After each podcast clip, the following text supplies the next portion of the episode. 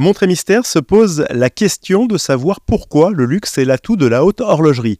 À l'image de l'or flammé, où la maîtrise du feu au degré près est nécessaire car les couleurs changent selon les températures bien précises, eh bien la porcelaine s'invite aussi dans les cadrans. Et pour transmettre tous les savoirs de ces métiers d'art, il existe depuis quelques années en Suisse le campus genevois de haute horlogerie. Bonjour et bienvenue dans Montre et Mystère, je suis Guillaume Larry, journaliste en compagnie d'Alexandre Bouchard, vendeur d'élite de montres de luxe. Alors Alexandre, les métiers d'art sont-ils forcément l'atout luxe de la haute horlogerie? Forcément, je ne sais pas, mais ils le sont devenus. Donc ça, c'est très important en fait de, regarder dans la haute horlogerie et l'horlogerie. C'est-à-dire que le luxe est un, comme un accordéon avec euh, différents euh, niveaux et il faudra distinguer, on va dire, euh, petit luxe et grand luxe. Dans le grand luxe, c'est là que tu vas avoir ces nouveaux codes qui reviennent avec l'artisanat, de, des, nouveaux ouvrages, des ouvrages de, très haut niveau, euh, réalisé par des mains d'or, hein, des, artisans qui, ont ce savoir-faire, cette technicité euh, qui est inégalée dans le monde. Donc, parfois, il y a certaines pratiques euh, qui sont seulement faites par des, des, gens qui savent peindre, par exemple de la micro-peinture, donc ils sont capables avec, euh, on va dire, un microscope de faire des figurations. On va avoir des gens qui vont te faire du micro-puzzle en bois. Tu vas avoir justement une scène avec un, tigre, et ben il y a plein de découpages de petits copeaux de bois euh, qui s'ajoutent les uns aux autres. C'est ce que sait faire euh, parfaitement Patek Philippe. tu vas avoir ce qu'on appelle aussi l'émail grand feu. Alors l'émail grand feu, il faut comprendre, émail, c'est la couleur. On cherche absolument à avoir la couleur blanche, la couleur la plus pure. Grand feu parce qu'on passe au four et là il faut atteindre une température qui est de 800 degrés, sinon ça casse. Alors effectivement, la précision pour obtenir quelque chose au micron près, Raconte-nous, c'est quoi la panoplie justement du parfait horloger? On a l'image en tête qu'il a un petit microscope dans l'œil et puis euh, il fonctionne sur une petite table. Raconte-nous comment ça marche. Alors quand il est devant son établi, hein, c'est le nom de la table, euh, voilà où il est positionné. En fait, il est positionné à niveau, au niveau de ses épaules. Tu on le voit en train d'assembler sa montre avec euh, les, les, bruxelles, hein, c'est-à-dire les pinces, comme des pinces à épiler, hein, il va pouvoir euh, manipuler, il va avoir tout son kit, par exemple de la marque Bergeon, qui, est, très connu, qui fait des, très bons outils pour assembler, réparer, repasser une montre, c'est-à-dire s'assurer de son bon fonctionnement après sa production. Donc il y a plein de, possibilités. derrière, en fait, quand il va fabriquer une, une montre, alors au-delà de la mécanique, hein, il va faire des finitions, des décorations. Euh, là, il va, il va utiliser donc des lames, alors avec des noms complètement différents. Il va rentrer justement dans une autre logique de l'horlogerie, qui est le métier d'art. Et ce métier d'art, en fait, va venir euh, utiliser les techniques d'orfèvre. Euh, voilà, on va venir creuser des sillons, faire apparaître des fleurs, des animaux, tu comme on savait faire au XVIIIe siècle parfois. on met aussi au goût du jour. Hein. on s'amuse aussi à faire de nouvelles euh, forme euh, et comment dire et décor. Je pense à, la marque euh, Louis Moinet qui a, qui à un moment donné s'est amusé à, faire la, mise en avant de, comment dire d'une pyramide inca. voilà, avec du jade tout en haut, voilà, parce que ça avait une valeur à l'époque. Donc on va jouer avec les matières. En fait, on joue beaucoup plus avec les matières, avec les, le, décor. On, s'amuse en fait à, pouvoir mettre, on se rappelle des émaux, hein, les couleurs. On va utiliser aussi, comment dire, des matières inattendues. Euh, par exemple, euh, une matière qui, qui, qui, sort un peu de, de ce univers-là, ça va être euh, de la météorite. Donc, tu as plein de possibilités. Donc, vraiment, c'est parti, on va dire, carte blanche. Montrez-nous qu'on est exceptionnel. Et c'est ça, en fait, la, cette valeur ajoutée des métiers d'art en horlogerie. Alors, toi qui connais bien l'envers du décor, l'horloger, quand il travaille face à son établi, comment fonctionne son atelier? Est-ce qu'il est tout seul dans une petite alcôve, une pièce à l'abri de la lumière? Raconte-nous. Ces horlogers-là euh, sont choyés. En fait, euh, ils ont besoin de plusieurs choses. Déjà du calme, euh, d'être détendu et d'avoir du temps. Parce que si tu veux, quand tu atteins l'exception, ben, tu vas avoir un très beau résultat. Donc il il faut pas te reprendre, te rater sur la pièce. J'étais allé voir and Wonders, donc le grand salon qui est à Genève. Et euh, j'étais passé euh, justement euh, dans un atelier Gégère Lecoutre et il y avait une personne justement là qui était en train de, de montrer comment ils appliquaient donc cette poudre de porcelaine pour faire, on va dire, des, une sorte de, de mosaïque hein, avec des, comment dire, une figuration géométrique. Et ben, nous expliquait qu'ils étaient trois, il fallait être calme, Euh, parfois, il se ratait sur euh, la cuisson. Il fallait pas trop se rater parce qu'il y avait un cahier des charges à suivre et puis il faut vendre. Hein, voilà, il n'y a pas trop de ratage. Mais qu'au fur et à mesure, voilà, il s'améliorait. Donc, derrière, tu vas avoir des gens qui vont aussi te faire des, micro-sculptures, des micro-gravures. Donc, il a un microscope, il va te faire une mini une statue, mais à une échelle euh, infime. Donc, tu imagines bien qu'il ne peut pas avoir un tremblement de terre à côté, une porte qui claque. Voilà, beaucoup de calme, beaucoup de sérénité, et c'est comme ça que le talent s'exprime pour faire une montre de luxe, en moyenne, ça prend combien de temps à un artisan horloger? Ça dépend vraiment alors de la montre, mais je pense à 300 heures. Tu vois, par exemple, euh, je pense il y, y, y, a des montres, par exemple, qui vont sortir en 300 heures.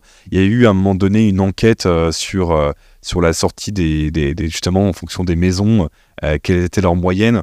Ça varie vraiment si derrière, tu vois, si c'est tout fait entièrement par un horloger maison. Je pense à Philippe Dufour, tu vois, qui est un indépendant et qui sait tout faire et qui, qui œuvre justement à conserver les métiers. Tu en as d'autres, par exemple, qui développent le calibre simplement et qui après vont faire développer par euh, d'autres manufactures sous-traitantes euh, le boîtier de la montre, c'est-à-dire la partie qui va accueillir le, calibre, hein, le moteur de la montre, d'autres qui vont faire euh, aussi des bracelets, en fait elles n'ont pas le temps ou, le savoir-faire, donc elles vont venir sous-traiter, et derrière tu te dis, bah vous avez créé quoi concrètement? Si c'est que le calibre, tu vois, dans cette montre-là, alors que si à la fin tu as une logique d'assemblage et on fait un cumul des heures dedans, est-ce que tu peux dire que la montre est entièrement faite par la manufacture? À toi de voir, je te, laisse la clé de lecture maître horloger, ça peut gagner combien par mois? Alors, maître horloger, euh, il y a maître horloger et maître horloger. C'est-à-dire que tu as maître horloger qui détient sa propre entreprise. Alors là, euh, je lui souhaite tout le succès du monde. Hein. C'est le cas justement de, des nouveaux entrants, nouveaux indépendants, où ils vont te vendre leur montre à 20 000 euros, 30 000 euros, puis après, euh, ça part aux enchères. Donc, euh, si tu veux, euh, là-dedans, euh, lui, il va toucher une partie de son argent. En fait, il est juste chef d'entreprise, mais avec des objets à valeur ajoutée. Mais n'oublie pas qu'ils achètent de l'or parfois, ils achètent du, platine. Ça met du temps à venir. Donc, en fait, c'est pas comme s'ils gagnaient, ils devenaient millionnaires du jour au lendemain. Ils le deviennent, c'est sûr. Mais voilà, pas, ils ne sont pas Crésus. De l'autre côté, tu vas avoir des, des horlogers qui, eux, donc, vont avoir une spécialité. ça va être le cas, par exemple, je pense aussi bien à la répétition minute en termes de technicité que euh, un savoir-faire euh, comme euh, tu vas avoir le tourbillon. C'est vraiment très précis. Tu vois, en fait, tu vas monter en, termes de niveau à un moment donné, bon, tu es très bien rémunéré. Ça, ça, dépend aussi de ton talent, de ton histoire, de quelle maison tu es passé. Ils succèdent à des horlogers qui les ont formés. Si tu veux, c'est une logique de maître. Hein, on est dans la corporation. Donc, ils vont être rémunérés entre 10 000 à 20 000 francs suisses. Et encore, hein, tu vois, tout est négociable. C'est à peu près la même chose en, euros, hein, 10 000 à, à 20 000 euros. Et, ces gens-là, après, imagine que parfois, tu vas avoir trois mecs qui savent faire telle complication. Donc à un moment donné, euh, là, tu te dis, tu es obligé de le rémunérer parce que la montre qui va sortir, si elle sort à 150 000 euros, voire plus, en millions, euh, bon, bah, à un moment donné, il va falloir quand même payer le, concepteur. Je te posais la question de la rémunération, puisque peut-être que certains ou certaines des personnes qui euh, nous écoutent en ce moment ont envie de se diriger vers ce type de métier. Il existe notamment le campus genevois de haute horlogerie qui permet de former justement des artisans à l'exceptionnel. Oui, bah en fait, euh, donc ils vont suivre une formation où ils vont se spécialiser en fait euh, donc dans les métiers d'art, ils peuvent le faire. Ou à côté, il y a l'horlogerie. De toute façon, on va dire que là-bas, c'est un foisonnement de, carrières possibles en termes de, formation horlogère, qui soit simplement bah, horloger, réparateur, euh, voilà. Et puis après, ils vont être potentiellement concepteurs. En tout cas, ils vont travailler pour des manufactures, des maisons. Après, euh, il y a une autre partie qui sont les métiers d'art, où là, tu vas avoir le, BMA, le brevet des métiers d'art, où là, ils vont apprendre euh, des, façons de faire, du savoir-faire, c'est-à-dire qu'ils vont aller au-delà de, ça peut être de la micro-peinture, où ils vont apprendre des, ils vont savoir dessiner, mais après, il faut savoir dessiner sur 5 cm de diamètre, tu imagines tu vois, par exemple, quand on te dit, et encore, je suis, gentil, hein, ils peuvent faire plus petit. Il y en a qui vont savoir sculpter euh, à une échelle, alors j'ai envie de dire comme ça pour, la tête des gens, mais nanométrique, c'est pas le cas, mais, mais c'est pour te dire que c'est infime à un moment donné. Tu vois, tu as une montre qui s'appelle euh, l'Excalibur de la marque Roger Dubuis, où tout au, niveau des index, donc les marqueurs de l'heure, ils vont avoir les chevaliers de la table ronde. Et quand tu les regardes au détail, donc ils sont euh, faits de manière géométrique, hein, donc il y a des angles, tout ça, un peu comme, je crois que c'est Kandinsky, ou comme ça, celui qui fait le, le gorille couleur bleu ou rouge, voilà, qui est un artiste. Euh, bah, il y a à peu près ce même format-là, et c'est tout petit. On va avoir, euh, je pense aussi, en termes de, création, euh, alors une, montre exceptionnelle qui a été faite par Jacques Edro, voilà, qui est une des maisons emblématiques de, au niveau des finitions et des métiers d'art, qui, qui a travaillé notamment en collaboration avec John Ho, qui est le, celui qui a fait les, les, dessins pour Le Seigneur des Anneaux, et notamment bah, Smog pour le The.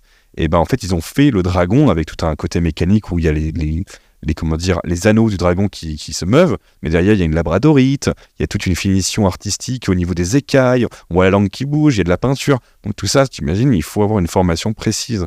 Donc euh, derrière, euh, c'est ces carrières-là qui vont, qui vont apparaître, on va dire, après cette formation-là. Mais on aura l'occasion de faire un épisode spécial sur le cursus dans les prochains épisodes qu'on vous proposera dans Montre et Mystère.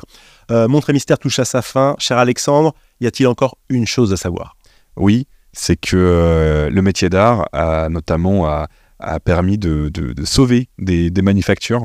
Euh, je pense notamment à, donc je disais, je citais Jacques Edro, et euh, Jacques Edro, en fait, bah, était un peu une maison qui fonctionnait. En tout cas, elle avait des marchés précis, très appréciés par les Russes et les Japonais. Et finalement, pour ces modèles, on va dire, accessibles, ça fonctionnait pas autant qu'ils l'espéraient. Et ce qu'ils ont fait, c'est qu'ils ont complètement changé, on va dire, de, de, vision avec le, PDG euh, qui a tout changé. C'est-à-dire que désormais, ils travaillent qu'avec leurs 100 meilleurs clients et tu peux euh, suivre de A à Z la, ta montre. Tu vois, c'est-à-dire que tu t'impliques dans le projet de, de la, création de ta montre. Le calibre est déjà fait, donc le, mécanisme est là. Mais si tu dis, bah tiens, j'aimerais bien que vous fassiez tel dessin, euh, là je voudrais que euh, ça soit de tel côté, tel angle, là on va mettre telle couleur, c'est possible et tu peux suivre ça même à distance, tu utilises des applications.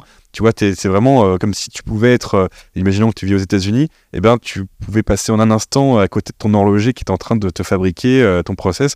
donc tu peux vraiment avoir du sur-mesure réel. Montre mystère, c'est terminé. La prochaine fois, nous vous emmènerons sous le soleil et surtout euh, sur les étoiles d'Hollywood, de James Bond à John Wick en passant par American Psycho. Tous ont leur montre préférée, c'est ce que nous verrons lors de votre prochain épisode Montre et mystère. C'était Alexandre Bouchard et Guillaume Lariche. On vous dit à bientôt.